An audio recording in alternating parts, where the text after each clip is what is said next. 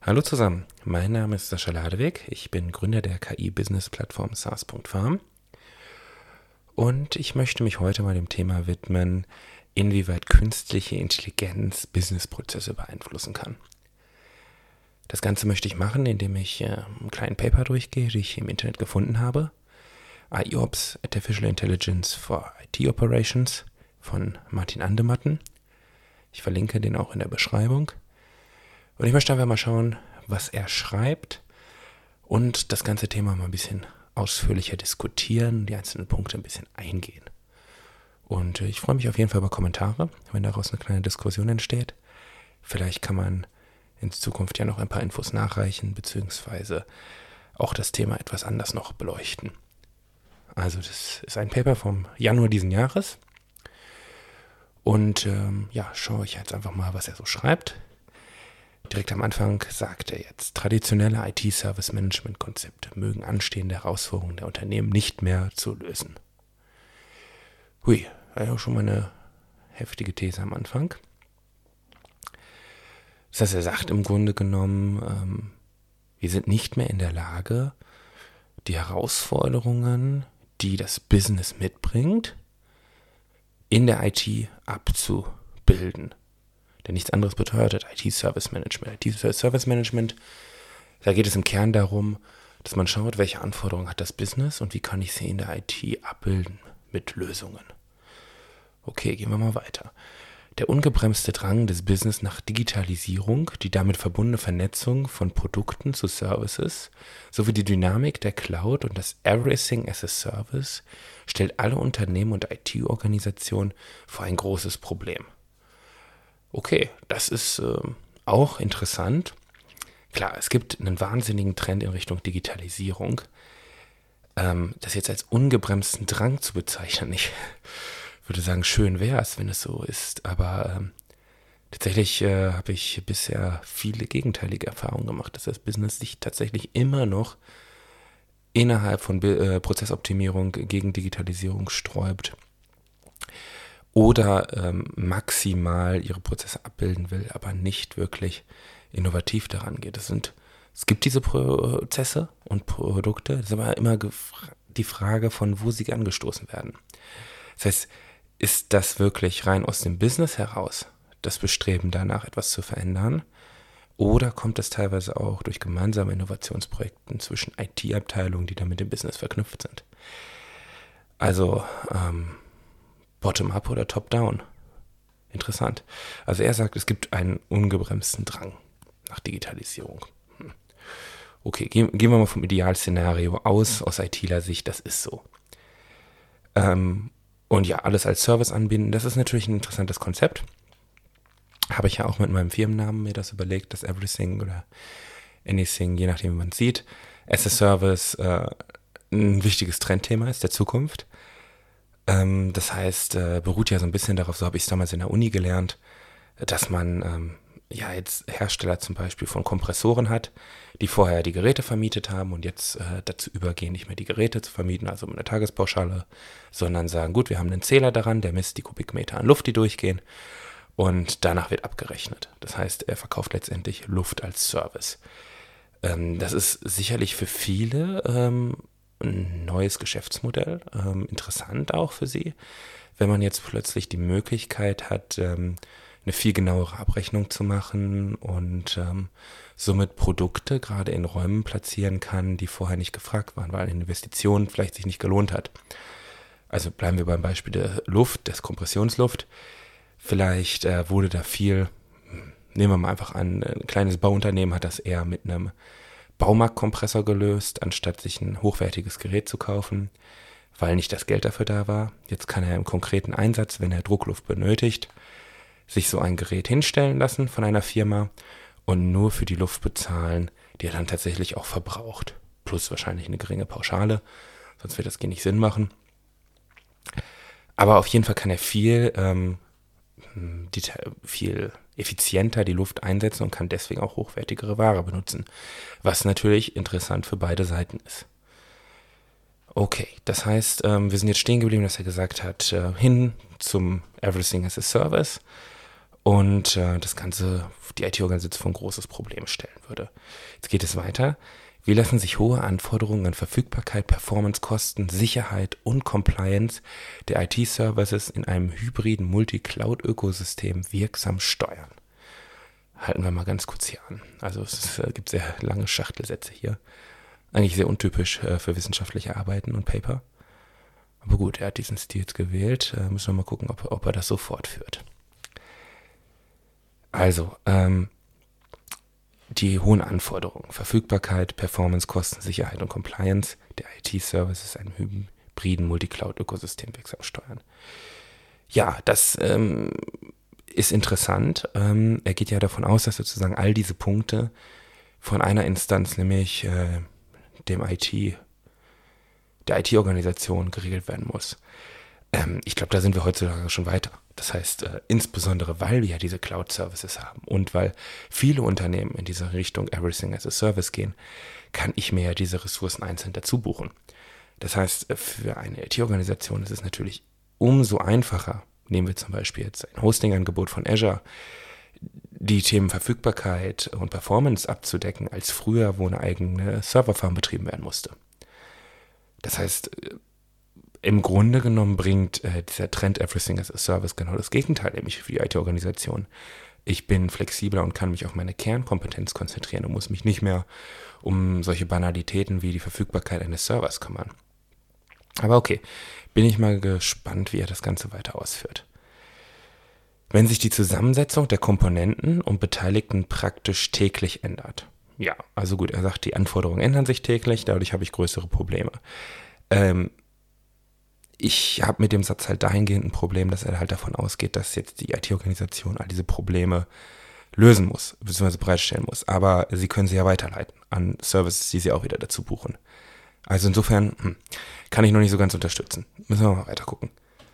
Manuell ist dies eine Mission impossible. Ja, stimme ich zu. Also wenn man das jetzt alles manuell leisten müsste, ähm, nicht machbar. Aber auch automatisierte Roboter können hier nicht mehr genügen weil die permanente Anpassung von Regeln und Workflows der dynamischen Realität hinterherhinkt.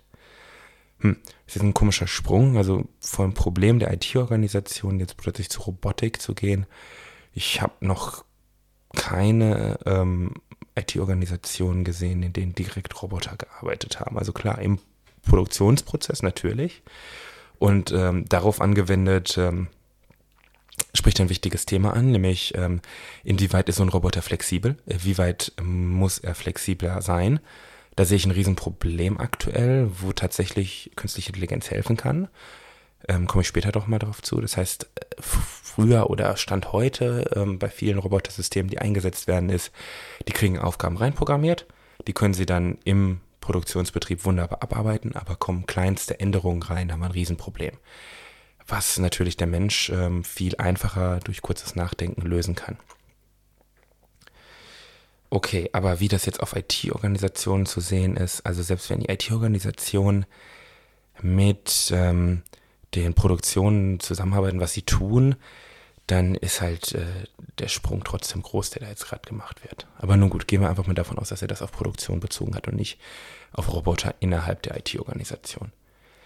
Die Zukunft von IT-Operations liegt nur noch in der Anwendung von künstlicher Intelligenz, AI für IT-Operations. Okay, ja. Mh, mm, wie man da jetzt so plötzlich drauf kommt, ähm, gut, das ist die Einleitung, ähm, lassen wir sie erstmal so stehen. Ich will von Anfang an sagen, ich sehe das auch als äh, große Möglichkeit äh, an für IT-Organisationen, Prozessoptimierung zu betreiben. Ähm, aber äh, hier wird mir ein bisschen viel gesprungen am Anfang. Gut, lesen wir mal weiter. Die Herausforderung der neuen Technologien und Methoden im IT-Betrieb. Okay, die Welt steckt inmitten einer gigantischen Revolution. Oh, steile These, aber ja, stimmt eigentlich. Die Industrie 4.0 krempelt alle dagewesenen Businessmodelle vollständig um und ordnet sie neu. Alles, was digitalisierbar ist, soll auch digitalisiert werden. Hm, ähm, auch da äh, Kosten-Nutzen-Faktor. Äh, ja, es gibt das Bestreben von vielen Menschen, gerade aus dem Business herausgetrieben, äh, die natürlich gerne alles digitalisiert haben möchten, aber kaum präsentiert man ihnen die Kosten dazu, ähm, habe ich die Erfahrung gemacht, äh, sind sie ganz schnell davon ab und sagen, gut, da können wir auch so fahren, wie es aktuell ist. Aber nun gut, ein Bestreben gibt es auf jeden Fall.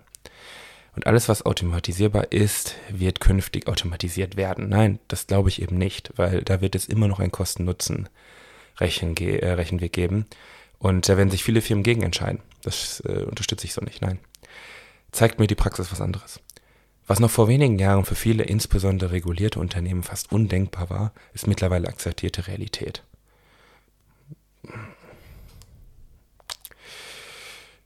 Unternehmen, ja, Unternehmen. Vielleicht für Konzerne, große Konzerne, glaube ich, ist es weiter durchdrungen. Unternehmen müssen wir auch gerade vom großen Mittelstand in Deutschland angucken. Ich äh, bin bei vielen Unternehmen als Berater äh, gewesen und ähm, sehe ich noch nicht so. Ähm, gerade der Mittelstand denkt da oft noch anders drüber. Organisationen haben mittlerweile eine Cloud-First oder gar eine Cloud-Only-Strategie eingeschlagen. Auch da äh, nicht in Deutschland. Definitiv nicht. Also die Skepsis gegenüber der Cloud in deutschen Unternehmen ist gigantisch noch. Ja, sie findet immer mehr Einzug, was ich auch sehr begrüße. Aber wir sind noch lange nicht da angekommen, eine Cloud-Only-Strategie äh, im allgemeinen deutschen Unternehmen zu sehen. Weil ohne die Cloud-Technologie die zeitnahe Skalierung von IT-Ressourcen, der Digitalisierungsdrang und die agile Entwicklung nicht mehr befriedigend unterstützen kann. Als aus Sicht eines Beraters und auch Entwicklers kann ich dem zustimmen. Natürlich ist es attraktiv, solche Services einzusetzen. Denn ähm, ja, ich muss mich halt nicht mehr um deren Bereitstellung kümmern. Ich kann das einfach dazu buchen und direkt nutzen. Ich kann mit vielen Bausteinen arbeiten. All das stimmt. Aber äh, spreche ich jetzt mal mit einem IT-Administrator in so einer Abteilung, äh, wird der eine ganz andere Sicht auf die Dinge haben. Also hier zu pauschalisieren, ähm, halte ich für ganz fatal. Ähm, nehmen wir den klassischen IT-Administrator, mittelständisches Unternehmen in Deutschland.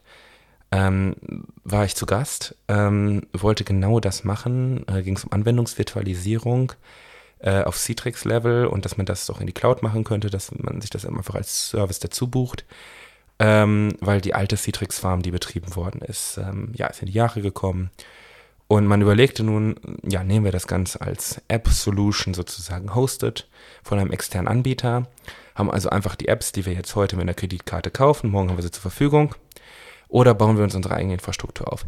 Das war eine monatelange Diskussion ähm, zwischen IT-Leitung, IT-Administration und Entwicklern.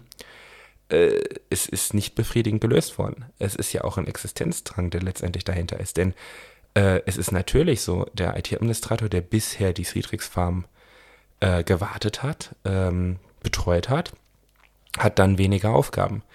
Äh, jetzt kann man natürlich argumentieren, gut, äh, es gibt ja genug neue Aufgaben, die dann entstehen, auf die er sich konzentrieren kann, aber nicht jeder Mitarbeiter möchte das. Ähm, die sind teilweise auch in die Jahre gekommen, machen seit 20 Jahren dieselben Prozesse, hängen noch unheimlich an ihrer Windows NT-Domäne. Das ist nicht einfach, die zu überzeugen. Und ähm, da sehe ich keinen äh, Drang in die Cloud bei diesen Menschen. Aber nun gut, ähm, aus Sicht von agilen Prozessen macht es natürlich Sinn, diese Ressourcen zu nehmen. Weiter geht's. Mit der Akzeptanz der Cloud im Unternehmen wächst auch deren vielfältige Einsatzmöglichkeiten.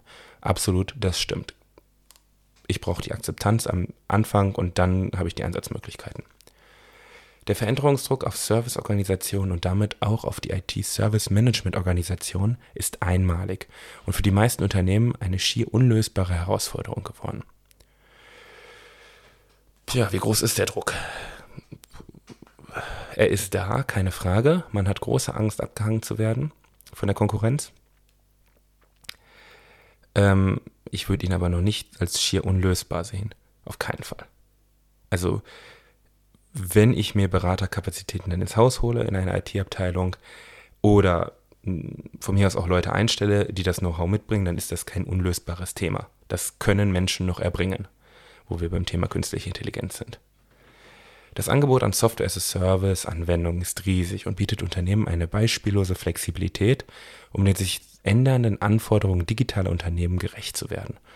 Absolut. Ähm, jeder Wunsch ist offen, aber auch hier ähm, muss man natürlich sehen, ähm, bringt diese große Flexibilität auch viele Nachteile mit. Ähm, ich habe es jetzt erst gehabt, vorletzte Woche, dass äh, ein namhafter großer deutscher Hersteller von Software-as-a-Service-Produkten, äh, einen Teil seiner Produktpalette eingestellt hat.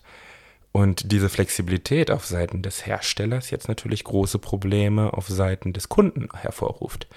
Das heißt, äh, der hat sich an diese Software gewöhnt, der möchte sie gerne weitersetzen, sie ist aber von der Preisliste verschwunden, er kann sie nicht weiter einsetzen. Hm. Großes Problem, ähm, was er natürlich in alten Umgebungen mit einer klassisch installierten Software, gehen wir mal als gutes Beispiel das alte Office, ein, ein altes Office-Paket, das konnte er immer weiter nutzen. Also auch wenn der Support eingestellt worden ist, konnte man es weiter nutzen. Es war einfach installiert. Wenn jetzt so ein Anbieter von Software-as-a-Service-Produkten, die komplett gehostet sind, das Produkt einstellt, dann äh, kann man es nicht weiter nutzen, hat man überhaupt gar keine Möglichkeiten, ähm, irgendwas zu machen. Und insbesondere, wenn wir uns jetzt natürlich die klassische Software-Umgebung eines deutschen Unternehmens anschauen, fällt äh, auf, dass es viele Legacy-Produkte gibt. Das heißt, ähm, man setzt immer noch heute Software ein, die zum Beispiel äh, auf Windows Server 2000 läuft äh, Produkt, was lange abgekündigt worden ist von Microsoft, überhaupt keine Wartung mehr meines Wissens möglich ist. Ich weiß jetzt nicht, ob man noch irgendwelche Sonderbedingungen bei Microsoft aushandeln kann als großes Unternehmen, aber die klassischen Anwender im Unternehmenskontext bekommen da keine Updates mehr. Dann ähm, wird das immer noch eingesetzt und äh, man hat teilweise gar kein Bestreben, das auszulösen. Damit kommen natürlich viele Nachteile rein, keine Frage. Das heißt, da hat über die Jahre auf jeden Fall der Druck gefehlt. Der hätte da sein müssen. Jetzt habe ich diesen Druck, allerdings kommt er natürlich in einer ganz anderen Form auf die Unternehmen zu, nämlich äh, nach teilweise wenigen Jahren äh, von heute auf morgen so eine Abkündigung, ähm, dass man innerhalb von einem halben Jahr umstellen muss, ist für viele nicht einfach. Denn, okay, da kommen wir vielleicht jetzt auch so ein bisschen hin, wo der Autor hin möchte. Ähm, ich habe ja laufende Projekte, ich habe einen Plan und jetzt plötzlich innerhalb von einem halben Jahr den riesen Druck reinzukriegen, ich muss die Software umstellen, äh, kann mir den Kopf kosten. Und ähm, ja, diese Flexibilität, die er hier anspricht, ähm, ja, ich möchte einfach nur betonen, kann negativ sich auf die Unternehmen auswirken. Aber bin ich gespannt, in welche Richtung er das Ganze jetzt ähm, bringt dann. Weil aktuell sieht er diese Flexibilität ja nur als Vorteil an. Dementsprechend kann da also der Lösung künstliche Intelligenz, wenn man die Flexibilität von der anderen Seite betrachtet, als Druckmittel nicht helfen. Aber gut, lese ich mal weiter. Softwareentwickler nutzen neueste Features, Microservices und Containerlösungen von unterschiedlichen Plattform-as-a-Service-Anbietern, entwickeln und testen hochautonom, weil die internen IT-Abteilungen nicht in der Lage sind, die dazu notwendigen Infrastrukturen genügend schnell bereitzustellen und anschließend auch wieder abzubauen. Ja, geht im Grunde darauf ein, was ich eben gesagt habe. Natürlich äh, ist das der entsprechende Punkt. Das heißt, äh, wenn ich selber diese Server betreiben muss, brauche ich eine unheimliche, unheimlich lange Vorlaufzeit, um das Ganze vorzubereiten. Ich habe eine große Investition an Servern. Beispiel, ich kaufe jetzt von irgendeinem Anbieter Server, dann muss, müssen die sich über die Jahre rechnen, entsprechend so lange muss auch das Produkt laufen. Wenn ich jetzt nur Monat, auf monatlicher Basis nur mir die Ressourcen reinhole, ist das überhaupt kein Problem, wenn was Neues rauskommt, zu sagen, gut, ich brauche andere Ressourcen, mehr Ressourcen, ähm, ich möchte das ganze Konzept umstellen, dann kann man das sehr flexibel machen. Und natürlich sind sie auch nicht mehr in der Lage, das zu liefern, weil äh, ja auch hier Fachkräfte natürlich fehlen und es nicht so einfach ist, ähm, sich immer das passende Personal, auch wenn man Berater einsetzt, in die Firmen reinzuholen.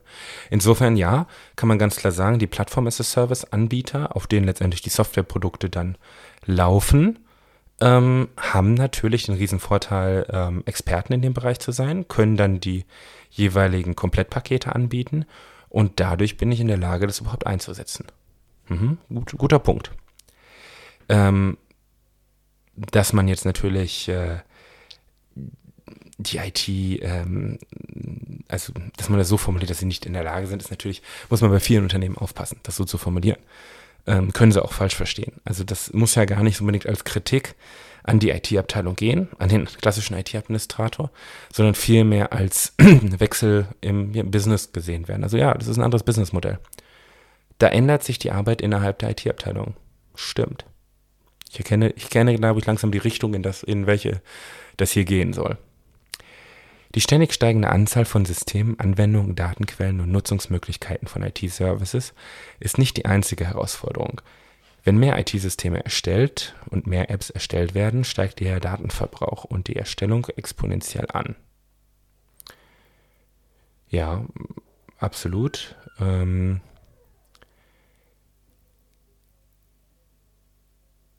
wenn mehr IT-Systeme erstellt und mehr Apps erstellt werden, steigt der Datenverbrauch und die Erstellung exponentiell an. Ja, kann man, kann man so stehen lassen. Durch das Ermöglichen, dass diese Apps miteinander kommunizieren, wird die wechselseitige Abhängigkeit zwischen Systemen so eng, dass sie als eigenständige Anwendungen oder Systeme geplante Systeme zu einem untrennbaren und komplexen lebenden Ökosystem werden. Ja, das bringt die Microservice-Architektur, die eben erwähnt worden ist, mit sich. Das heißt, wenn ich natürlich äh, die Anwendung aufspalte in einzelne Services, äh, aber trotzdem das gleiche Ergebnis haben möchte, dass nämlich ein, eine Oberfläche am Ende im Idealfall da ist. Denn das ist ganz klar weiterhin das Bestreben. Äh, kein Anwender möchte in verschiedene Fenster reinklicken oder ähm, verschiedene Interfaces haben, um, um seine Prozesse auszulösen. Äh, wenn dahinter eine große Zahl an Services sind sie sehr eng miteinander verknüpft. Und äh, natürlich steigt dadurch der Datenverkehr innerhalb eines Netzwerks an, weil ich das teilweise noch auf getrennten Serversystemen habe. Ähm, ich kann es teilweise gar nicht mehr beeinflussen, wenn ich das Ganze extern hoste. Das heißt, äh, nehmen wir eine klassische Azure-Umgebung, da muss ich höllisch drauf aufpassen, dass ich meine Services denn überhaupt ins selbe Land packe, äh, die zusammenarbeiten, äh, um nicht mit Latenzen dann größere Probleme später in der Performance zu kriegen. Und das ist teilweise dann gar nicht möglich. Äh, nehmen wir uns jetzt zum Beispiel das neue Rechenzentrum von Microsoft Deutschland Mitte. Äh, da werden noch nicht alles Cloud-Services angeboten. Äh, das heißt, gerade wenn wir jetzt im Bereich künstliche Intelligenz sind, da hat Microsoft in den letzten ähm, Jahr sehr, sehr viele neue Services rausgebracht. Äh, die sind aber noch nicht verfügbar in Deutschland. Das heißt, da muss ich dann schauen, wie, was für Netzwerkverkehr habe ich denn, wenn ich sage, gut, ich möchte eigentlich alles in Deutschland betreiben. Das Bestreben gibt es nach wie vor bei Unternehmen also bei deutschen Unternehmen, beziehungsweise auch international, weil deutscher Datenschutz halt äh, trotz europäischer Anpassung immer noch als das Nonplusultra angesehen wird bei vielen Unternehmen. Selbst in den USA habe ich auch schon Gespräche darüber geführt. Dann äh, muss ich natürlich darauf aufpassen, kann ich das überhaupt komplett so liefern? Äh, wenn ich es nur teilweise liefern kann, äh, macht es dann überhaupt Sinn, ähm, das Ganze aufzuteilen? Oder ist es dann doch sinnvoller, aus Performancegründen und vielen anderen Faktoren das Ganze vielleicht doch komplett in den USA zu hosten, statt einen Teil in Deutschland. Ähm, welche Daten werden wann wie ausgetauscht? Das sind ganz, ganz wichtige Punkte, ähm, die letztendlich damit einspielen. Ähm, nehmen wir uns eine klassische Legacy-Software von früher, Serversystem. Da habe ich mir einen Server aufgesetzt, später dann äh, eine virtuelle Maschine äh, habe das Produkt installiert und ich wusste, es liegt da. Heute Microservices, insbesondere von verschiedenen Anbietern, ist nicht mehr so einfach. Ja. Das knappste Gut dabei ist die Zeit, denn der Markt und das Business will und kann nicht warten. Ja, unterschiedlich. Ich habe manchmal das Gefühl, äh, man darf auch nicht zu schnell sein bei solchen Prozessen. Ähm, nicht nur, weil man die Menschen damit dann überfordert, da geht es dann klar ins Business hinein. Das heißt, wie schnell rolle ich sowas aus? aber auch ähm, aus strategischer Sicht, wie es vorangetrieben wird. Ich sehe es ganz oft so, dass Unternehmen sich dann halt Angebote reinholen. Dann vergeht ein halbes Jahr und dann fragt man so als Dienstleister mal langsam nochmal nach. Man fragt natürlich vorher nochmal nach, aber nach einem halben Jahr wird es dann halt kritisch, äh, ob man das Ganze jetzt einstellen soll oder weitermacht. Äh, wann kommt das denn jetzt? Ähm, und, und dann wird oft auf Zeit gespielt. Das heißt, ähm, ich glaube, oft hat das Business noch nicht verstanden, ähm, dass man Gas geben sollte.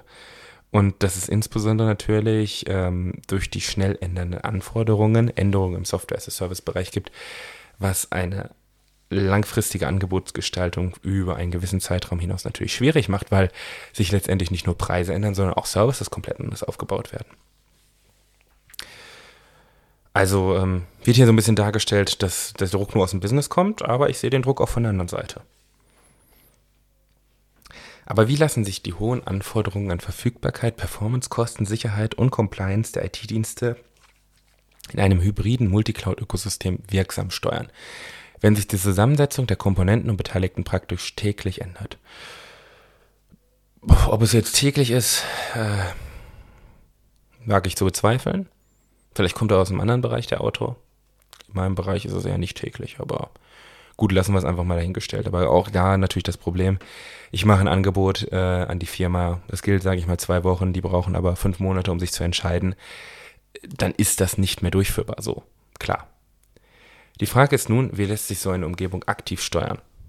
Ja, die heute traditionellen und oft isolierten Werkzeuge sind unfähig, eine sichere, effiziente und agile Umgebung zu schaffen, welche den digitalen Anforderungen entspricht. Also ich muss erstmal sagen, der Autor bringt hier echt äh, ein paar steile Thesen raus.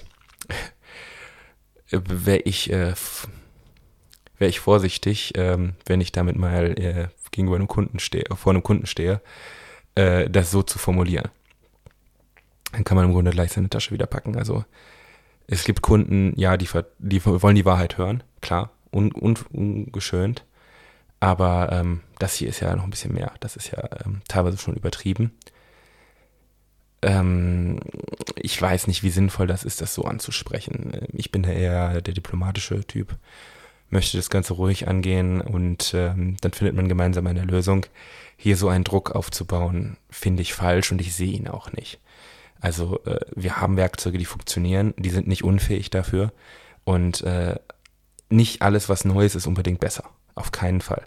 Es ist wichtig, mit dem Kunden zu sprechen. Es ist wichtig herauszufinden, welche Werkzeuge hat er bereits eingesetzt, äh, womit ist er vertraut. Da komme ich dann oft schneller mit zum Ziel, als ähm, ja alles neu zu machen, beziehungsweise er sagt ja sogar, es ist, ist gar nicht mehr möglich. Also sehe ich anders. Die herkömmlichen Monitoring- und Systemmanagement-Tools sind auf stabil installierten Umgebungen ausgerichtet und vermögen die sich ständig an, der Konstellation und Konfiguration der hybriden Cloud-Implementierung nicht mehr zeitnah abzubilden. Ja, ähm, definitiv. Ähm, wenn ich den Ansatz der hybriden Cloud letztendlich fahre, dann habe ich mit ähm, traditioneller Software ein Problem. Da kann ich noch die besten Schnittstellen anbinden. Äh, wenn sich auf der Gegenseite ständig was ändert, dann ähm, habe ich keine Chance, äh, das ständig zu aktualisieren und das System weiterhin mit einzubinden. Äh, super interessanter Aspekt, ähm, wenn wir jetzt um die Einbindung von Legacy-Systemen reden. Heißt, ähm, wie läuft so ein klassisches Projekt letztendlich ab? Ich will neue Software mit in das Unternehmen einfügen. Dann brauche ich oft eine Schnittstelle zu alter Software, die weiterhin genutzt werden soll. Äh, entweder sie hat noch denselben Zweck, ähm, ich möchte nur kein Big Bang fahren, um alles sofort umzustellen, oder sie hat einen ähnlichen oder anderen Zweck, braucht aber Daten, dann ist das äh, nicht unbedingt einfach, diese Schnittstellen bereitzustellen. Aber auch hier ähm, würde ich es nicht als unmöglich bezeichnen, sondern es gibt Wege dafür. Äh, insbesondere, wenn man natürlich sich auf standardisierten Datenprotokollen bewegt, äh, das Ganze zu lösen. Aber äh, auch hier, ich habe es jetzt wieder gehabt, äh, Update bei dem großen namhaften deutschen Softwarehersteller. Der hat äh, ein Cloud-Produkt so geändert, dass die Daten innerhalb der Cloud sogar nicht übernommen werden konnten. Natürlich waren dann auch alle Schnittstellen äh, zum alten Modul hinfällig, die bis dahin existieren. Das heißt, ich, selbst wenn sich an der Grundfunktionalität nicht viel geändert hat, und tatsächlich der Kunde gar keinen großen Mehrwert darin erkennt, darf ich erstmal ein schönes IT-Projekt aufsetzen, wo ich ihm das ganze äh, Schnittstellengedöns ähm, portiere zur äh, geupdateten Plattform. Schwierig, also kann ich sagen. Äh, das dem Kunden zu erklären, zu rechtfertigen, ist insbesondere im Consulting nicht einfach.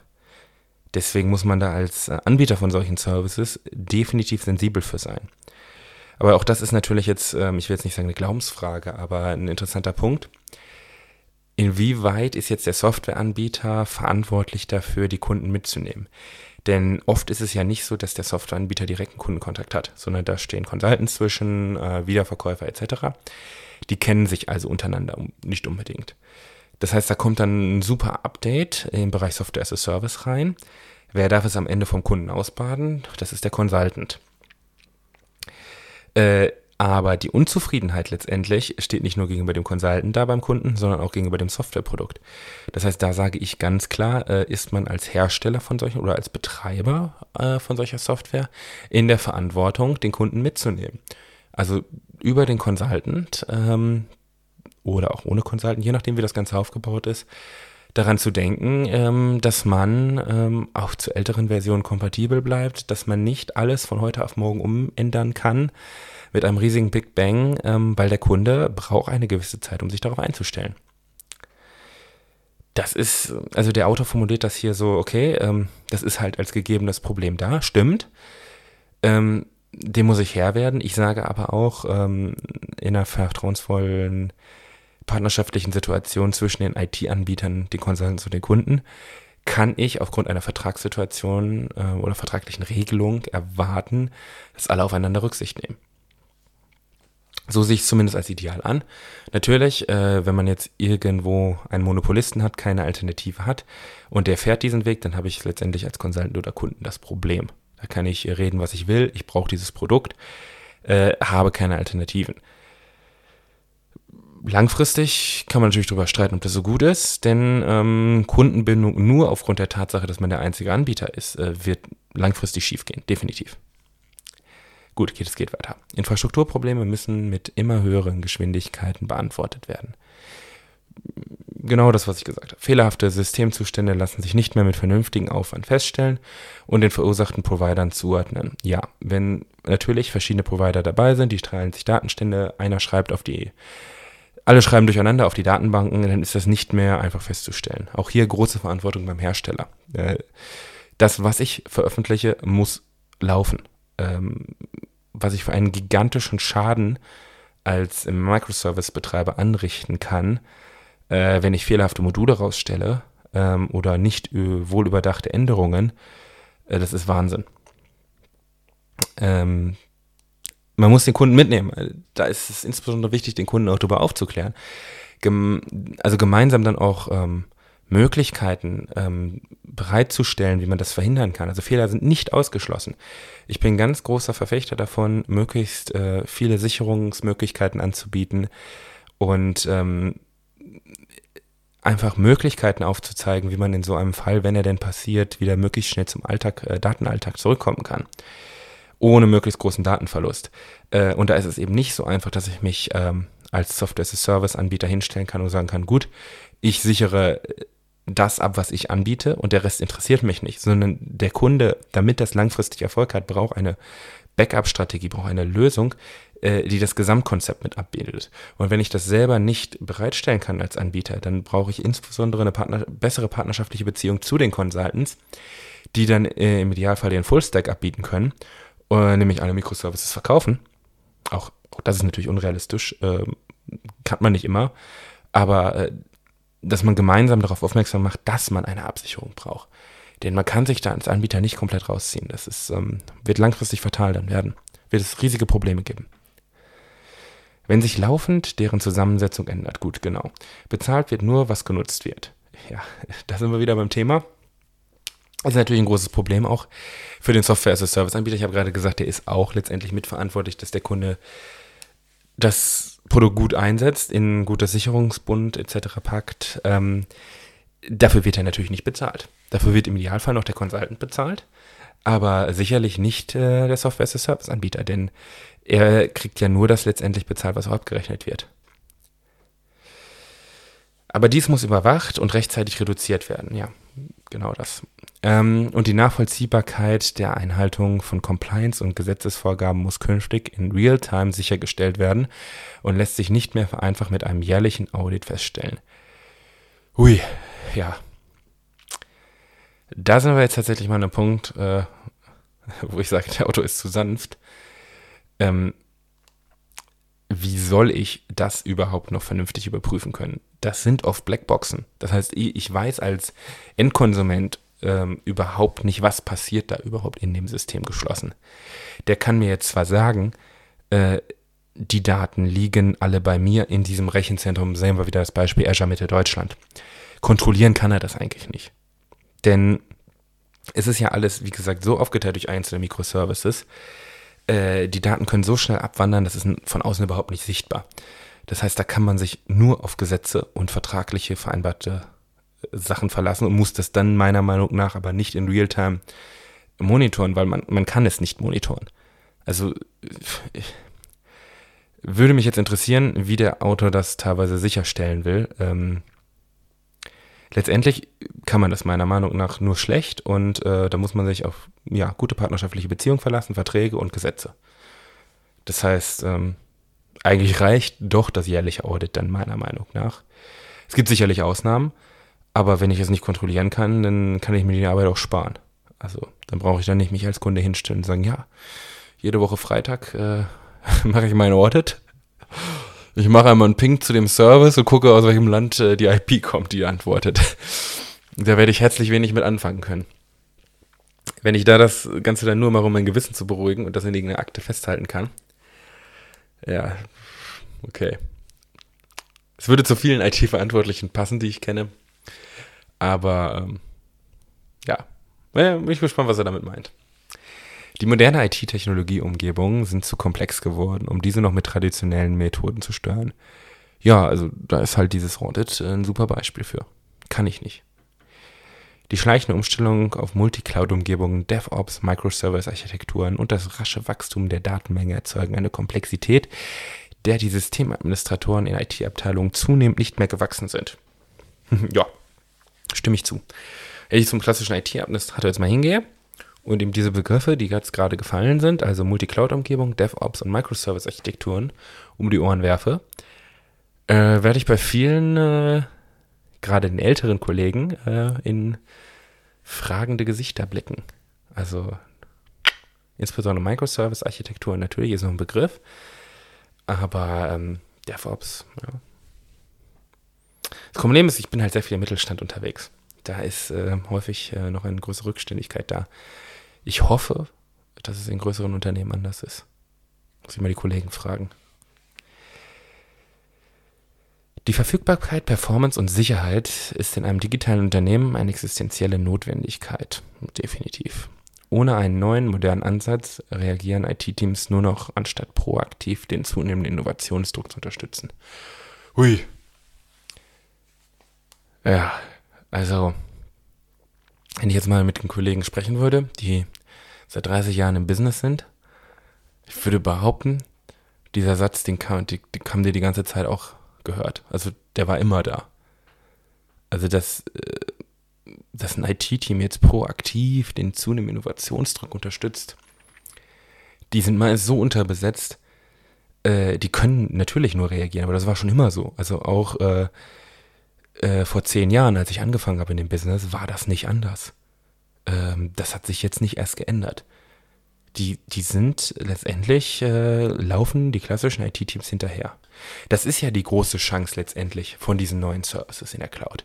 Ich habe doch endlich die Möglichkeit, ähm, ein Produkt einzusetzen, wo ich weiß, da sind Spezialisten hinter, die machen den ganzen Tag nichts anderes, als dieses Produkt zu verbessern. Die überprüfen die Sicherheit täglich, ähm, sowohl Safety und Security die kümmern sich um die Weiterentwicklung, ähm, die gucken, kümmern sich ums Produktdesign. All diese ganzen Sachen machen die, äh, wo ich überhaupt gar keine Zeit für habe.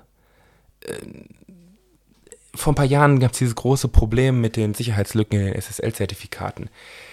Das war auch, äh, da konnte keiner vorher das überprüfen letztendlich wie sicher ist das Ganze. Wenn ich jetzt einen modernen IoT-Hub von Azure nehme, dann erwarte ich, und ähm, bisher liefern sie das auch ganz gut, dass sie das halt ständig monitoren, was ich in der klassischen IT-Abteilung nicht kann. Aber das konnte ich auch vor zehn Jahren nicht, das konnte ich noch nie eigentlich. Ähm, deswegen Riesenchance, die da jetzt aufkommt. Und äh, ja, eigentlich kann ich den Innovationsdruck im Grunde genommen rausnehmen, einfach nur dadurch, dass ich diese Service nutze und natürlich mich darauf verlasse, dass der Dienstleister einen guten Job macht. Kann man sicherlich nicht immer, aber gehen wir jetzt mal von der idealen Situation aus.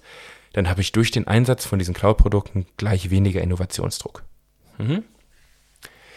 Artificial Intelligence in IT Operations, IOPS, ist so ein Ansatz, welcher gemäß Gartner bis 2022 von 40 Prozent aller großen Unternehmen verwendet werden, um große Daten- und maschinelle Lernfunktionen zu kombinieren und um damit Überwachungsservices, Desk- und Automatisierungsprozesse und Aufgaben zu unterstützen und teilweise zu ersetzen.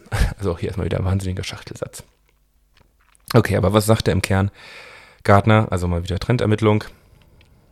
Meistens liegen sie ja ganz recht gut damit. Äh, 40 Prozent aller großen Unternehmen. Boah, 40 Prozent ist schon eine gute Anzahl. 2022. Der Artikel ist von Anfang dieses Jahres. Das heißt, er kalkuliert hier in drei Jahren 40 Prozent. Interessant. Ah ja, okay, schreibt das tatsächlich im nächsten Satz. Äh, heute beschäftigen sich gerade mal 5% mit IUOPS. Das heißt, wir wollen innerhalb von drei Jahren einen Zuwachs von 35% haben, laut Gartner. Im Bereich künstliche Intelligenz. Äh, puh, äh, das wird eine Hausnummer. Meiner Meinung nach äh, gibt es da viel zu wenig Spezialisten aktuell auf dem Markt, um das zu realisieren. Ähm, aber da sind wir natürlich mit SaaS Farm jetzt auch dran, äh, genau da reinzugehen. Der will nämlich sagen, gut, ähm, wir können äh, diese IT-Services im Bereich KI anbieten. Ähm, natürlich ist es aktuell kein Kernfokus von uns, Prozessoptimierung zu machen. Wir machen andere Themen, aber da wird es auch Firmen geben, ähm, wo man halt diese Dienstleistung genauso über den Ansatz Anything as a Service sich dazu holen kann. Also nicht nur das eigentliche KI-Produkt als Service, wie es jetzt die großen Plattformen Azure und so machen, sondern genau den Ansatz, den wir verfolgen, dass man sagt, gut, wir holen uns den technischen Service auf unsere Plattform rein, bieten sozusagen den Dienstleistungsservice obendrauf und dadurch ist das Produkt dank der ganzen Schnittstellen, die auch noch in der Plattform drin sind, für den Kunden einfach einzusetzen. Also ja, im Idealfall, wenn wir mehrere solche Anbieter haben, kriegen wir das hin. Bin mal gespannt.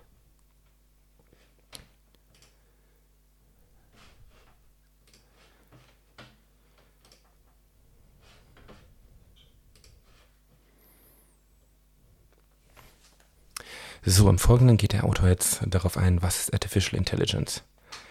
Das äh, würde ich jetzt einfach mal ein bisschen überspringen. Ähm, da muss man jetzt in diesem Fall nicht drauf eingehen. Nehmen wir als Grundvoraussetzung, äh, wenn da Bedarf ist, darüber nochmal genauer zu sprechen, bitte in die Kommentare schreiben, dann gehe ich da gerne nochmal weiter drauf ein. Der Begriff, achso, jetzt gehen wir weiter mit dem Thema, was ist IOPS? Artificial Intelligence for IT Operations. Ja, jetzt sind wir endlich beim Kernpunkt angekommen. Der Begriff IOPS, Artificial Intelligence for IT Operations, wurde von Gartner bereits im Jahr 2014 geprägt. Mhm, okay. Die offizielle Definition ist um, IOPS platforms utilize big data, modern machine learning, and other advanced analytic technologies to directly and indirectly enhance IT operations. Gut, jetzt äh, wird weiter aufgezählt, was dazu gehört. Dazu zählt Monitoring, Automation and Service Desk. Okay. Functions with proactive personal dynamic insight. IOPS platforms enable the concurrent use of multiple data source, data collection methods, analytical, real-time and deep technologies and presentation technologies. Okay, das ist also eine Definition von Gartner aus 2017 ja, umfasst hat der Autor gut gemacht. Das heißt, die Einleitung passt super dazu, was letztendlich die eigentliche Definition ist. Wir beschäftigen uns jetzt darum, wie kann künstliche Intelligenz die Bereiche Monitoring, Automation und Service Desk optimieren. Da geht es halt ähm, um Überwachung. Ähm, wie kann ich Services in Zukunft automatisiert ausrollen und das Ganze noch am Service Desk vernünftig anbieten. Mhm. IOPS hat sich aus der Notwendigkeit entwickelt, die hochanspruchsvollen Big Data und Advanced Analytics Lösungen mit adäquaten Mitteln zu überwachen und zu steuern, weil die klassischen Ampelsysteme Rot, Gelb, Grün sowie die vielen manuellen Interventionen im Betrieb nicht mehr genügten.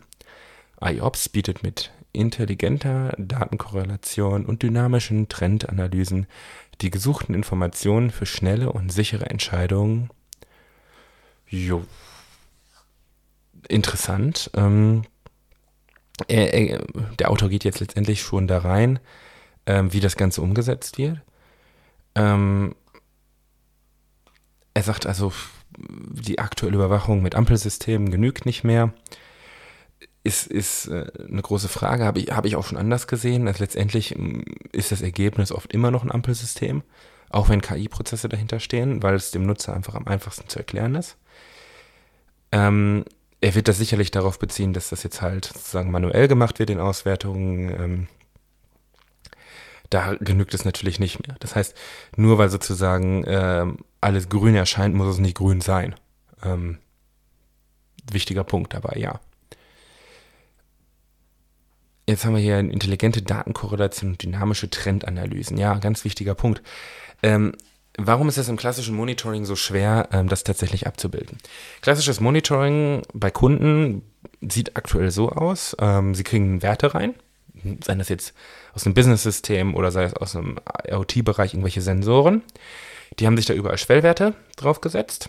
Ähm, ab dem Moment soll ein Alarm losgehen. Also, nehmen wir Beispiel Computer als klassisches Beispiel. Da wird die CPU-Temperatur überwacht. Wenn die über 80 Grad liegt, ähm, soll letztendlich ein Alert rausgehen und ich muss handeln. Das reicht natürlich nicht. Ähm, ich will in Zukunft, oder es ist viel wichtiger bei modernen Prozessen zu überwachen, wie entwickelt sich denn letztendlich die Temperatur trendmäßig. Das heißt, habe ich zum Beispiel äh, einen allgemeinen Trend nach oben, kann ich diese absolute Katastrophe der Überhitzung der CPU natürlich vorher, viel besser vorhersagen, als mit einem Schwellenwert, der sozusagen im oberen Bereich erst aktiv wird und äh, dann mich schon Performance kostet. Äh, wenn ich das vorher ablesen kann, perfekt. Äh, wenn ich Schwankungen da drin habe, die auf irgendwelche Prozesse hinauszuführen sind, also gehen wir davon aus, ich habe irgendeinen Batch-Prozess, der darauf jede Nacht läuft. Und in dieser Zeit geht die Temperatur halt entsprechend weiter hoch. Ähm, und ich plane diesen Batch-Prozess jetzt in den Nachmittagsbereich zu verlegen, aus einer business-strategischen Entscheidung. Äh, dann will ich natürlich darüber informiert werden, dass mich das, äh, dass mich das, dass mir das Probleme verursachen kann. Denn diese äh, Rechenkapazität ist dann vielleicht nicht zur Verfügung. Also gehen wir jetzt davon aus, wir haben keine automatisch skalierbaren Cloud-Systeme. Oder die sind auch an ihren Grenzen.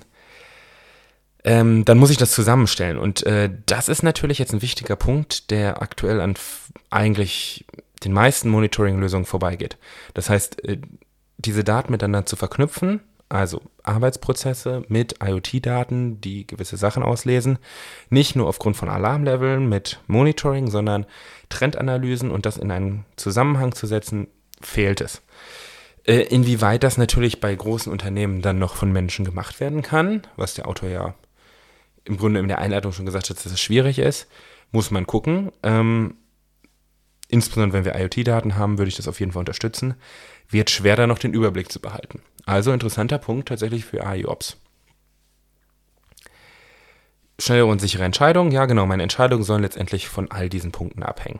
Okay, also guter Punkt. Also wie können letztendlich heutzutage die Daten alle zusammengepackt werden und von künstlicher Intelligenz ausgewertet werden, dass ich äh, fundierte Entscheidungen treffen kann.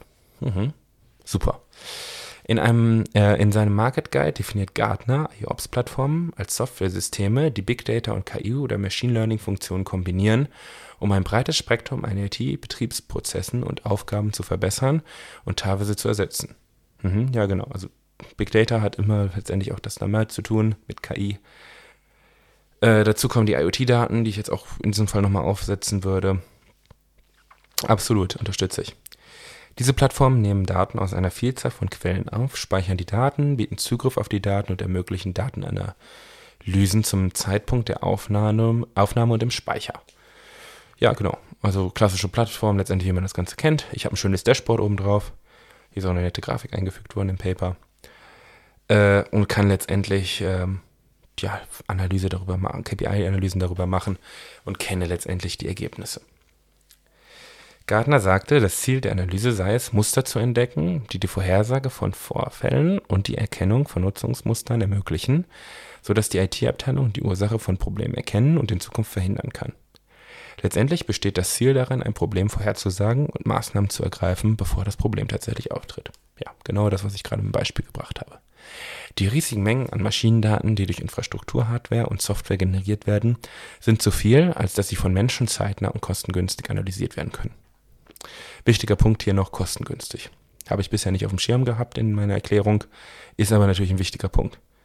Ähm, ich habe weder die Kapazität oft in einem Unternehmen, dass ich Mitarbeiter den ganzen Tag daran setzen kann, auch kostet es mich zu viel Geld. Das brauche ich automatisiert. Wendet man jedoch maschinelles Lernen und andere AI-Funktionen auf all diese Daten an, dann können potenzielle Geräteprobleme vorhergesagt oder auch Sicherheitslücken entdeckt werden. Und dies sogar in Echtzeit. In traditionellen IT-Betriebsmodellen basiert alles auf einer allen Daten umfassenden Konfigurationsdatenbank, einer CMDB, als zentrale Lösung.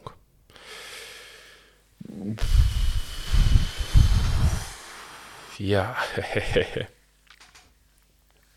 zwei Punkte. Erstens, hier ist nur die Konfigurationsdatenbank erwähnt. Mm, ich habe ja noch mehr. Ich habe ja auch noch die reine Datenspeicherung. Ähm, warum er die jetzt in diesem Zusammenhang nicht erwähnt, weiß ich nicht. Gehört aber meiner Meinung nach dazu. Dann zweiter Punkt. Äh, es ist schön, wenn wir eine Konfigurationsdatenbank haben. Das sehe ich eigentlich eher anders. Ich habe ganz, ganz viele Datenbanken, die die einzelnen äh, Einstellungen für verschiedene Softwaremodule bereitstellen. Also eher einen großen Urwald an Datenbanken anstatt eine zentrale Lösung. Ich habe aus Lizenzgründen vielleicht nur einen Datenbankserver an irgendeiner Stelle, aber mehrere oder viele, multiple Datenbanken da drauf. Und, und, und wenn es nicht kostengetrieben ist, dann auch das nicht. Das heißt, wenn ich dann zum Beispiel eine Software habe, die beispielsweise mit dem Microsoft SQL Server Express Version läuft, dann wird die auch lokal auf einem Server installiert. Da denkt keiner auf Zentralisierungsebene nach. Also, hui, sehe seh ich definitiv anders. Wenn Information benötigt, dann wird man immer an diese ominöse CMDB verwiesen. Ja, oder man sagt halt, äh, suchen Sie sich die Daten raus. Ich weiß nicht, wo sie liegen. Also gerade da ist natürlich eine absolute Katastrophe. Äh, unterstützt eigentlich nur die Kernthese des Autors, aber ähm, ja, er sagt, äh, man wird an diese ominöse Datenbank verwiesen. Ich sage, äh, man wird an eine, irgendeine Datenbank verwiesen. Nur diese CMDB ist bis heute in den meisten Organisationen die ungelöste Baustelle im IT-Betrieb. Yo. Hat er keine Ahnung von. Oft. Also wann hat man mal einen Datenbankexperten in der IT-Abteilung? Selten. Da, wird ein SQL-Server aufgesetzt. Äh, da hat aber keiner Ahnung davon, wie das Ding optimiert wird. Äh, da wird Hardware ohne Ende reingeknallt und dann läuft das schon irgendwie so, ähm, dass man das mit anderen Stellschrauben wesentlich effizienter noch gestalten könnte. Das verstehen die wenigen. Die wenigsten. Und äh, insbesondere natürlich super interessant jetzt auch bei diesem In-Memory-Database-Ansatz, der jetzt absolut äh, bei den allen neuen Software-Systemen im Einsatz ist. Nehmen wir jetzt einfach SAP als Beispiel, S4-Umgebung HANA. Äh, dann ist es natürlich viel, viel wichtiger, dass man da sich auch um Datenkomprimierung und Effizienz kümmert ähm, und nicht sich den ganzen Arbeitsspeicher volllädt. Aber auch das, umso günstiger der jetzt wird, umso mehr wird sich das auch wieder zu schlechteren verändern weil man die Experten nicht da hat. Also auch da kommen wir wieder zu dem Punkt, natürlich ist es viel besser, wenn ich dann Cloud-Services einsetze und da die Experten hinterstehen. Der Anbieter von Software as a Service hat natürlich ein ganz anderes Interesse daran und hat natürlich ganz andere Möglichkeiten, seine Datenbank zu optimieren, als ich das kann, wenn ich mir irgendwo einen SQL-Server installiere. Zudem ist sie nicht mehr, äh, zudem ist sie nicht mehr an die Komplexität heutiger dynamischer und sich ständig wandelnder IT-Umgebung mit mehreren Anwendungen und externen Services, Cloud-Apps und vielen beteiligten Akteuren angepasst. Ja, ja, da macht keiner was dran. Wenn das Ding einmal läuft, never touch a running system. In der heutigen Welt wird das manuelle Bereitstellen, Aktualisieren und Warten eines CMDB-zentrierten ähm, Betriebsmodells zu einem Ding der Unmöglichkeit. Puh, das streibe ich. Hat keine Ahnung von, von dem Ding. Da will auch keiner ran. Bloß nichts anfassen. Also, äh, habe ich erlebt bei Unternehmen, bin ich äh, am Wochenende angerufen worden, äh, wir haben Stromausfall wir müssen jetzt alles wieder hochfahren. Was müssen wir beachten? Da hat sich vorher nicht mal einer Gedanken drüber gemacht. Das Ding wurde nicht hoch oder runter gefahren. Äh, bloß nicht. Also da hängt die klassische USV dran, äh, die kann eine halbe Stunde aushalten. Äh, die letzten zehn Jahre hat man das Problem nicht gehabt. Jetzt ist der Strom mal länger ausgefallen. Äh, da bricht Panik aus. Weil natürlich eine total zugemüllte Datenbank nicht unbedingt immer sauber hochfährt. Und dann als Dienstleister dahin zu kommen und zu sagen, gut, ich helfe Ihnen. Das ist eine Nummer. Weil äh, da hat man auch als DET-Leister unheimlich Respekt vor, ähm, da keine Dateninkonsistenz zu verursachen. Also waren für mich äh, keine schönen Momente, als ich das damals gemacht habe. Nicht nur hinsichtlich der Kosten, sondern auch hinsichtlich Zeit und Ressourcen, um diese wichtigen Daten abzugleichen und zu aktualisieren. Ja. Es gibt zwei Data Discovery Lösungen, welche sich in CMDB integrieren lassen. Diese sind jedoch im Allgemeinen eher statische Plattformen, in dem Sinne, dass es in ihrer Existenz nur um das Erkennen von Assets geht und keine zusätzlichen Funktionen zur Verfügung stehen.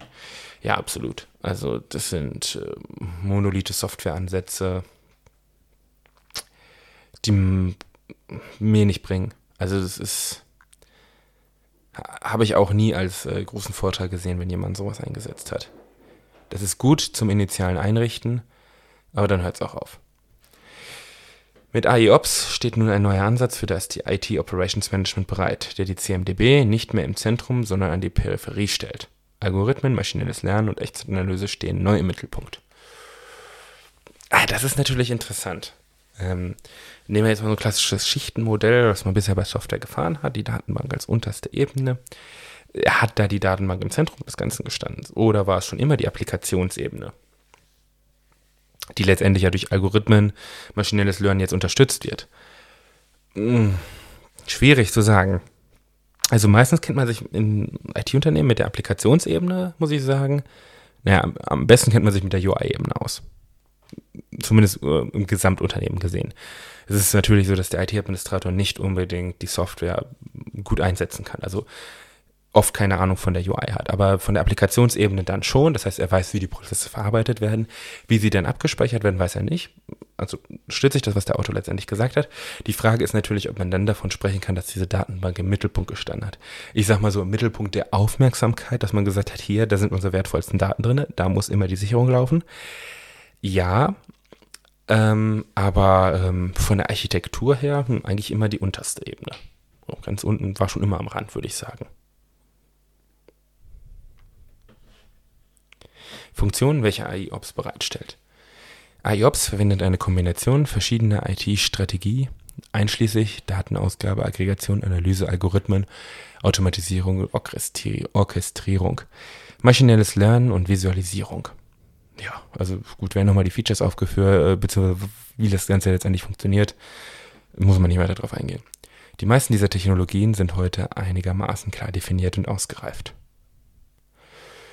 Ja, unterstütze ich definitiv. IOPS-Daten stammen aus Protokolldateien, Metriken und Überwachungstools, Help das Ticketsystem und anderen Quellen. Big Data-Technologien fassen alle Systemausgaben zusammen und organisieren sie in einer nützlichen Form. Analysetechniken können die Rohinformation interpretieren, um neue Daten und Metadaten zu erstellen. Analytics reduziert das Rauschen, das heißt unnötige oder falsche Daten, und erkennt Trends und Muster, mit denen das Tool Probleme erkennen und isolieren den Kapazitätsbedarf vorhersagen und andere Ereignisse verarbeiten kann. Ui, auch wieder hier ein ganz schöner Schachtelsatz. Aber ja, es ist letztendlich nur, wie arbeitet das äh, Tool.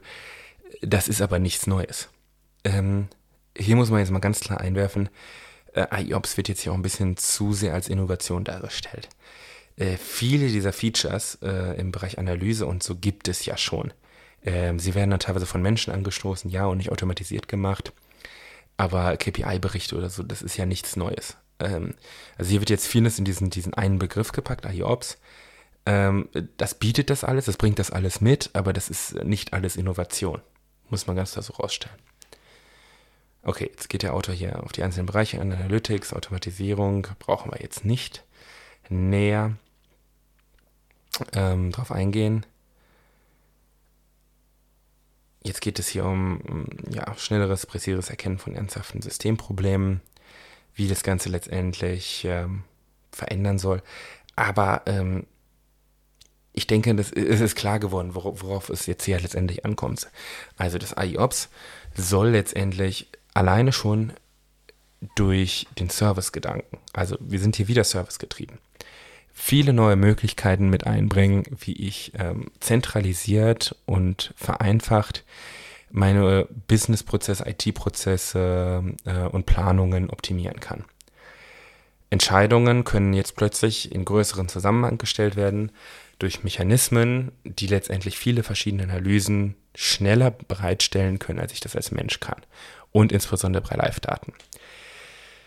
Ähm, All das wichtiger Punkt, aber es kommt im Grunde genommen nur auf das Endergebnis an. Das heißt, was wird mir letztendlich geboten durch AI-Ops? Ich kann meine IT-Entscheidungen und Trends viel besser erkennen und überprüfen, dadurch, dass ich Live-Analysen habe und bin nicht mehr getrieben dadurch, dass ich eine neue Anforderung habe, um das Ganze zu verändern und zu analysieren. Darüber hinaus kann ich die KI letztendlich damit beauftragen, viele Veränderungen und ähm, Anpassungen von ineinander ergreifenden Services zu überwachen und auch zu kontrollieren. Das ist super interessant, insbesondere wenn es jetzt zum Beispiel um Ressourcenbuchung auf so Plattformen wie Azure geht.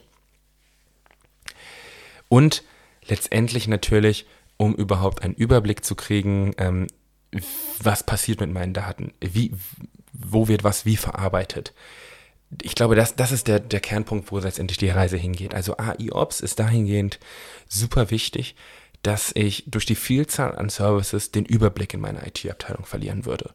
Und das ist eine Möglichkeit, wie ich letztendlich ein Überwachungsmodul, Planungsmodul kriegen kann, ähm, was mir die Kontrolle darüber zurückerlangt. Ich habe nicht mehr die Möglichkeit, in den Nachbarraum zu gehen und sagen, hier, das sind meine 20 Server, ich weiß, auf dem läuft das, auf dem läuft das, auf dem läuft das, sondern jetzt ist alles irgendwo verschwommen in der Cloud. Ich habe keinen Überblick mehr und AIOps bringt mir diesen Überblick zurück. Gut, jetzt geht es nochmal um die Einsatzgebiete, aber das ist soweit, äh, denke ich, gut herausgestellt. Kommen ein paar Grafiken rein. Jetzt geht es nochmal um die Vorteile und Nachteile. Das ist nochmal interessant. Also, IOPS ist eine relativ junge und bei weitem nicht ausgereifte Technologie. Okay, ja, äh, in dem Verbund ja, aber was ich schon gesagt habe, viele äh, der Technologien, die da mitkommen, sind schon älter und werden auch schon aktiv genutzt. Äh, da muss man natürlich gucken, wie das in dem Zusammenspiel jetzt neue Möglichkeiten eröffnet und auch Probleme, also Vor- und Nachteile nochmal anders herausstellt. Aber ähm, ja, es ist nicht alles neu. Es ist ein neuer Begriff, ähm, aber ähnlich wie das Thema Cloud damals schon viele Sachen mitgebracht hat, was es schon gab, ist es auch in diesem Fall so könnte man auch nochmal äh, eine separate Diskussion drüber machen, inwieweit äh, kommen wirklich noch äh, revolutionäre neue Ideen oder Produkte auf den IT-Markt? Ist es nicht vielmehr so, dass äh, es oft äh, wenig Innovation ist, äh, nur in einem schöneren Marketinggewand? Das wäre, glaube ich, nochmal ein interessantes Diskussionsthema. Also haben wir jetzt mal einen Vorteil hier, effizienter Zeitgewinn. Definitiv, absoluter Vorteil. Ähm, ich brauche mich da gar nicht mehr drum kümmern. Das läuft letztendlich ausgewertet im Hintergrund ab. Ich kriege meine Berichte und äh, insbesondere im klassischen IT-Alltag würde das sonst oft unter den Tisch fallen. Ich habe die Zeit einfach gar nicht, das zu machen. Also ist, wenn, gehen wir von der Idealsituation aus. Ich äh, nehme mir die Zeit für die manuelle Auswertung, dann habe ich die jetzt gewonnen. Riesenvorteil verbesserte Zusammenarbeit, genau das, was ich gesagt habe. Das heißt, ähm, die Analyse-Tools, die vorher schon existent waren, können jetzt einfach viel besser zusammengeführt werden. Und darüber hinaus habe ich natürlich eine viel bessere Verbindung zwischen der Geschäfts- und der IT-Welt, weil auch die Daten letztendlich verglichen werden können. Ähm, ich als IT-Administrator habe dann eventuell überhaupt gar keine Ahnung äh, über die einzelnen Businesszahlen, ähm, aber die KI hat das und kann mir das letztendlich äh, in den Zusammenhang darstellen. Definitiv Riesenvorteil. Ganzheitliche Überwachung, ja, auch da nochmal einfach vom kompletten Prozessablauf her. Äh, wenn wir jetzt im, im, im Supply Chain Bereich sind, der komplette Supply Chain kann mit abgedeckt werden, plus IT. Qualität ist nur so gut wie die eingespeisten Daten. Ja, definitiv, das war schon immer so, das wird sich nie ändern. Ähm, es, es, es, es ist kein Nachteil letztendlich der, der reinen KI. Das ist, jedes Analysetool hatte das schon. A Fool with a Tool. Und bin ich mal gespannt, was er jetzt schreibt. IOPS erfordert das Vertrauen in die Tool-Ausstattung. Damit ein IOPS-Tool autonom agieren kann, muss es Änderungen in der Zielumgebung genau verfolgen, Daten erfassen und sichern. Ah, jetzt geht es natürlich darum, dass ich meine Daten noch ein bisschen außer Hand gebe an die KI. Das heißt, ich muss der KI natürlich viel an Daten bieten, damit sie mir letztendlich auch die Auswertung machen kann. Insbesondere Daten, die ich vielleicht vorher lieber geheim gehalten habe und äh, nur im stillen, im stillen Kämmerlein ausgewertet habe.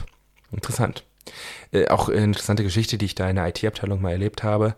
Ähm, da wurden Business-Kennzahlen, sehr, sehr wichtige Business-Kennzahlen, da ging es um Umsätze und Gewinne, ähm, von einem IT-Praktikanten erstellt, weil er letztendlich der kompetenteste Mitarbeiter war, der die ähm, Daten erfassen konnte. Er kannte sich einfach wahnsinnig gut mit SQL aus, konnte super Exports fahren, viel besser als die anderen. Äh, war längerfristiges Praktikum, was er da gemacht hat. Und nach einer kurzen Zeit hatte er halt die An Verantwortung, diese Berichte zu erstellen. Das muss man sich mal vorstellen. Das heißt, ähm, da hat man die wichtigsten Kennzahlen seines Unternehmens einem Praktikanten anvertraut. Oder beziehungsweise die Entscheidungen, die daraus resultieren, das Vertrauen in den Praktikanten. Er hätte die ja manipulieren können. Also interessant ist auch natürlich in dem Gedanken dann, wenn man der KI jetzt diese Daten gibt. Die KI ähm, ja, okay, ich wollte gerade sagen, hat kein, kein Interesse, Manipulationen durchzuführen. Weiß man natürlich nicht, von dem sie angeboten werden. Auch da mm, gilt das gleiche Vertrauen wie in einen Praktikanten letztendlich rein. Trotzdem, ähm, beim Praktikanten habe ich auch immer noch die Gefahr, dass er die Daten weitergibt an die Konkurrenz etc. Gut, habe ich bei der KI genauso, aber ähm, ich kann mich tatsächlich besser abschätzen. Also ich das ist natürlich jetzt eine, eine, interessante Diskussion, die dabei aufkommt. Wem würde ich mehr vertrauen, der KI oder dem Praktikanten? Ich sage ganz klar der KI, aber das könnte man sicherlich auch nochmal ausdiskutieren. Es muss auf der Grundlage der verfügbaren Algorithmen des maschinellen Lernens korrekte Schlussfolgerungen ziehen, die richtigen Prioritäten für die Aktionen festlegen und die geeignete automatisierten Aktionen entsprechend den geschäftlichen Prioritäten vornehmen können. Wahnsinn, diese Sätze hier. Aber ja, genau das Gleiche wie dem Praktikanten muss ich auch der KI vertrauen, dass sie korrekt arbeitet. Wenn insbesondere davon Entscheidungen abhängen, die ich nicht mehr überprüfen kann. Beim Praktikanten kann ich das tatsächlich noch einfacher überprüfen in diesem Beispiel, was ich jetzt gebracht habe. Ähm, wenn wir natürlich jetzt die große Datenvielfalt haben, was jetzt hier angesprochen wird, dass ich Entscheidungen von vielen Faktoren abhängig machen kann, die ich als Mensch nicht mehr einzeln nachvollziehen kann, dann muss ich pures Vertrauen in die Entscheidungen der KI oder die Empfehlungen der KI bringen. Der Mensch gibt einen großen Teil seiner Businessverantwortung an die KI ab. Wichtiger Punkt. Denn auch da letztendlich können Fehler drin sein. Ob es durch maschinelles Lernen verursachte Fehler sind, ob es durch Programmier-, Entwicklungsfehler sind, ist, ist, ist nicht auszuschließen. Großes Vertrauen drin haben. Und interessant natürlich, wer haftet dann so ein Beispiel? Also ich nehme jetzt beispielsweise diesen KI-Service an, der letztendlich angeboten wird, haftet die Firma für Fehlentscheidungen, die die KI eventuell durch maschinelles Lernen getroffen hat. Also Sachen, die ich nicht mehr direkt äh, implementiert habe, sondern die die KI sich eventuell dann sogar selber angeeignet hat kann ich dafür als Unternehmen haften? Ja, das ist eine super Sache, äh, super wichtige Frage dabei, die sich sicherlich äh, in Zukunft Gerichte dann mit auseinandersetzen werden müssen. Bin ich ganz froh ähm, drum letztendlich, dass ähm, das jetzt ähm, nicht das Kern, Kerngebiet von SaaS Farm letztendlich ist. Also diese, diese Business-Entscheidungen äh, beschäftigen uns ja tatsächlich eher mit anderen Themen gerade. Ähm, aber in Zukunft natürlich super interessant, muss, muss man verfolgen, wie es da weitergeht. Ähm, wie kann ich den Kunden überzeugen, dass er letztendlich der KI vertraut und wie kann ich mich selber als Unternehmen dahingehend absichern? Ohne Beherrschung der Technologien können diese Schlussfolgerungen nicht in den tatsächlichen Realitäten entsprechen. Ja, beherrschende Technologie. Ja, wie inweit ist das denn noch möglich? Große Frage. Gut, also fassen wir das Ganze nochmal etwas zusammen. Wir haben jetzt verschiedene Vor- und Nachteile letztendlich besprochen. Wir haben herausgefunden, wo die Vorteile der IOPS sind. Warum brauche ich die KI letztendlich, um IT-Entscheidungen in Zukunft ähm, beeinflussen, ergänzen zu können oder sich vielleicht auch komplett darauf verlassen zu können? Im Kern ist es das Problem, dass ich äh, den großen Wildwuchs und Services, den die Cloud-Strategie jetzt mit sich bringt, nicht mehr als ITler überwachen kann in einer Firma, ähm, ich muss vielen vertrauen. Wenn ich einen Kontrollmechanismus drin haben möchte, dann muss ich entweder sehr, sehr viel Zeit selber reinstecken oder halt der KI vertrauen die automatischen Auswertungen machen lassen. Das ist so dieser Überwachungsgedanke. Dann der Entscheidungsgedanke. Ich kann einfach viel mehr Faktoren in meine Entscheidung mit einbeziehen, ähm, die ich manuell gar nicht überprüfen kann. Ähm, insbesondere auch von Themen, von denen ich eventuell gar keine Expertise habe. Gehen wir jetzt von Business-Daten aus. Ähm, da hat der ITler keine Expertise für, kann aber seine IT-Entscheidung zum Beispiel, gehen wir von einfachen Cases jetzt mal aus, äh, wir haben eine aktuelle Umsatzsteigerung drin, dadurch kann ich halt als ITler ablesen, okay, dass in Zukunft die Produktion angezogen wird, das heißt, ich kann einen Trend erkennen mit der KI und zum Beispiel meine IT-Ressourcen entsprechend vorbereiten darauf, dass dieser Trend kommt.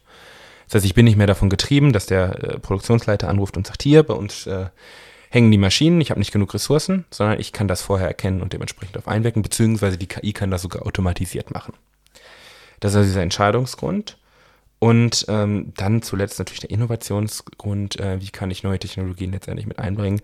Ähm, kann die KI eventuell Empfehlungen machen für zusätzliche Services oder Module, die ich brauchen könnte, von denen ich jetzt noch gar nichts weiß. Auch das ein super interessanter Punkt. Also, es hat mich gefreut, das ganze Thema mal ein bisschen durchzugehen. Ich äh, würde mich über Kommentare sehr freuen. Und äh, ansonsten bis zum nächsten Podcast.